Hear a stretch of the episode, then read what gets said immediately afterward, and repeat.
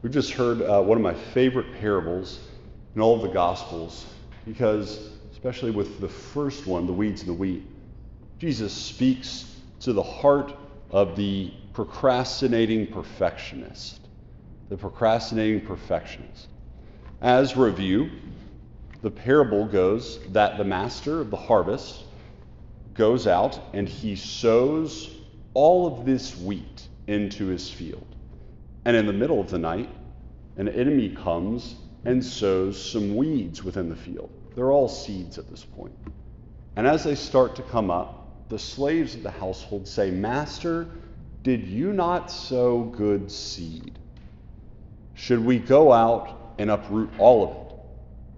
And the master says, No, lest you tear up the wheat with the weeds, you should not tear it up, but rather let both grow up, so that when they are in full harvest, you may remove the weeds. I want to talk about this parable in three different aspects how this parable affects us socially, how it affects us in our discernment, and how it affects us in the life of temptation. First, socially. We've seen this bear out in the life of the church. That as Jesus says, there are some sons, the, the weed, that are born of the evil one, and some the wheat that are born of God. And that within the church, we've seen within our history corruption happen. And often I will hear as like a rebuttal, well, Father, the problem with the church and why I don't believe it is because of corruption.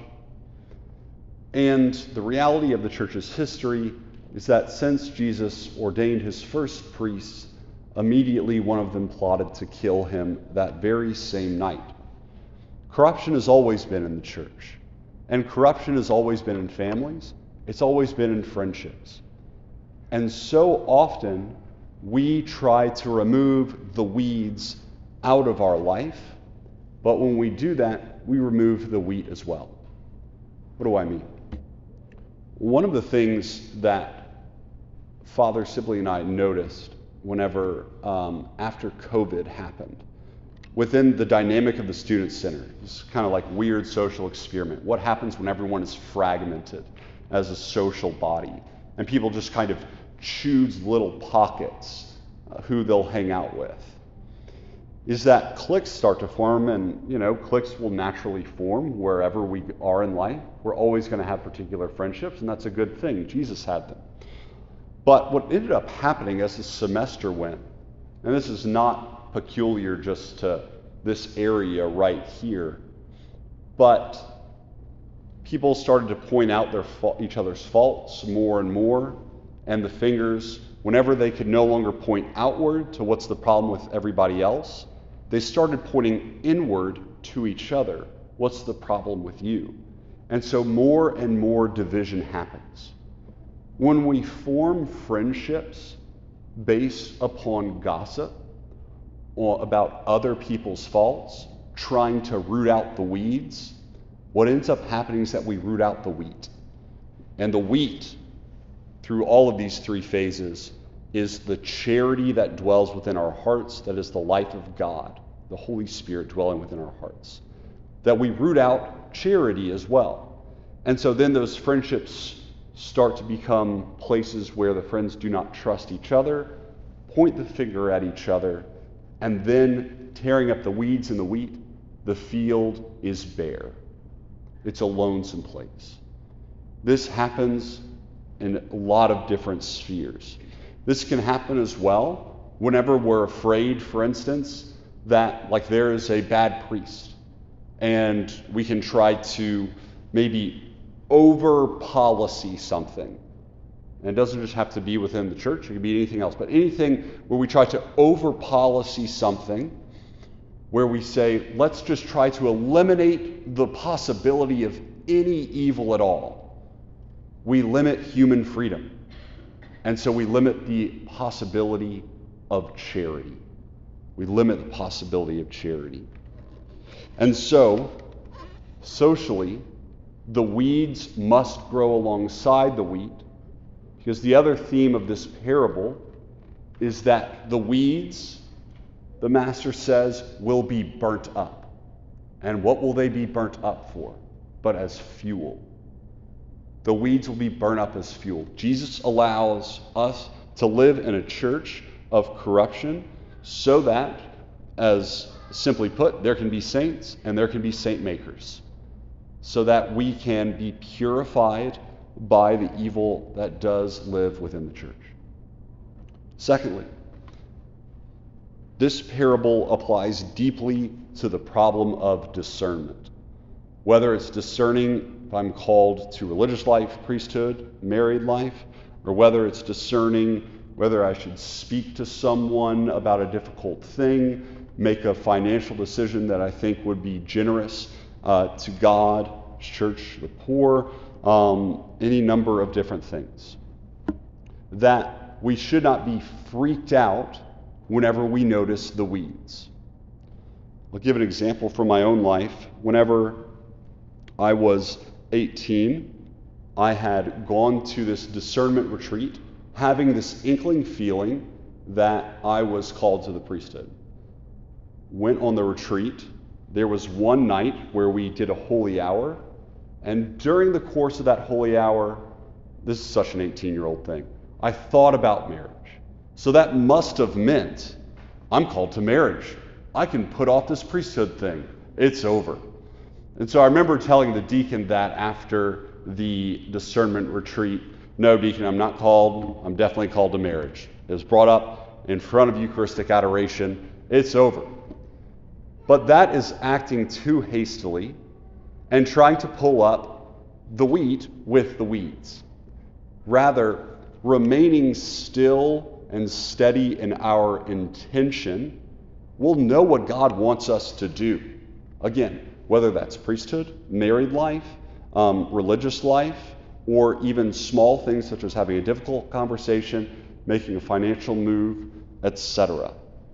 That whenever we are pursuing something good, because we're the ones pursuing it and our hearts are the ones that are corrupted by sin, because it's the devil who has come and sown concupiscence, what we call that tendency toward evil within our hearts, the tendency toward evil is going to come as well. I notice this a lot in direction. That maybe a man will talk about, yeah, I'm discerning priesthood, I'm thinking about it. He gets very excited. And then he notices the desire within his heart wait, maybe I'm just doing this for my own glory. The weeds start popping up. Maybe I'm just running away from a bad family life. The weeds start popping up. And instead of remaining with that and seeing, okay, which one of these are wheat and which one of these are weeds, freak out and want to tear it all up and run away from the field. But Jesus is saying, no, let the weeds and the wheat spring up together. If it's making the difficult conversation happen, be patient. Am I acting just simply out of vindictiveness because I'm hurt? Or am I going to stop, pause, and even though I might still have hurt feelings, I'm going to let charity grow up. And I am going to charitably approach this person, even though the weeds might still be in my heart, even though I might still feel somewhat hurt. But I'm not going to just act so quickly. Or just say, because I notice some cruelty within my heart, I'm not going to address it at all. Let the weeds and the wheat grow up in our discernment through daily life, not being afraid of our own concupiscence. The same then goes in the life of temptation and in the life of virtue. We might be wrestling with a certain sin. We might be wrestling with hanging out with a certain group of people. And I'm not talking about just like our sinful friends with this group of people, I'm talking about good friends. Perhaps we go and we hang out with good friends and we notice immediately, immediately when we're around them that we judge them, they make us jealous, we compare ourselves, we become prideful. All these weeds start to spring up. But if this terrifies me, if I'm so obsessed with pulling out these weeds that I can't keep my eyes fixed on my neighbor and their needs, well, then I'm never going to exercise charity. This is the point, is that what Jesus is saying is that the kingdom of heaven dwells in this field. This field is the human heart. This human heart has weeds and it has wheat. And it's the wheat that God desires. If it's, for instance, maybe a struggle with the flesh, and I notice the temptation, I notice the wheat. Well, I just want to run away from it, I just want to pull it all out. We need to persevere and be able to exercise charity in the midst of having this temptation. Basically, as Jesus says later, do not let your hearts be troubled. Do not let your hearts be troubled. The kingdom of heaven dwells within this heart that has both wheats and wheat.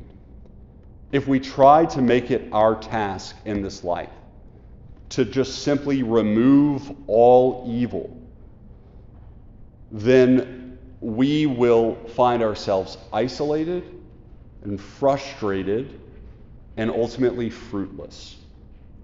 But as St. Peter says later on in the New Testament, what covers a multitude of sins is love. Love covers a multitude of sins.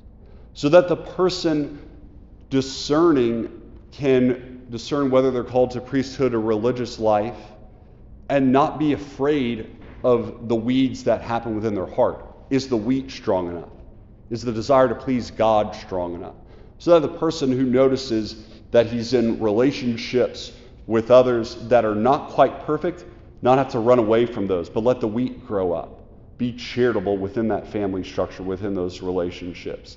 And so that within our own um, culture and society, we not constantly try to pull up the weeds, but we try to serve God within it.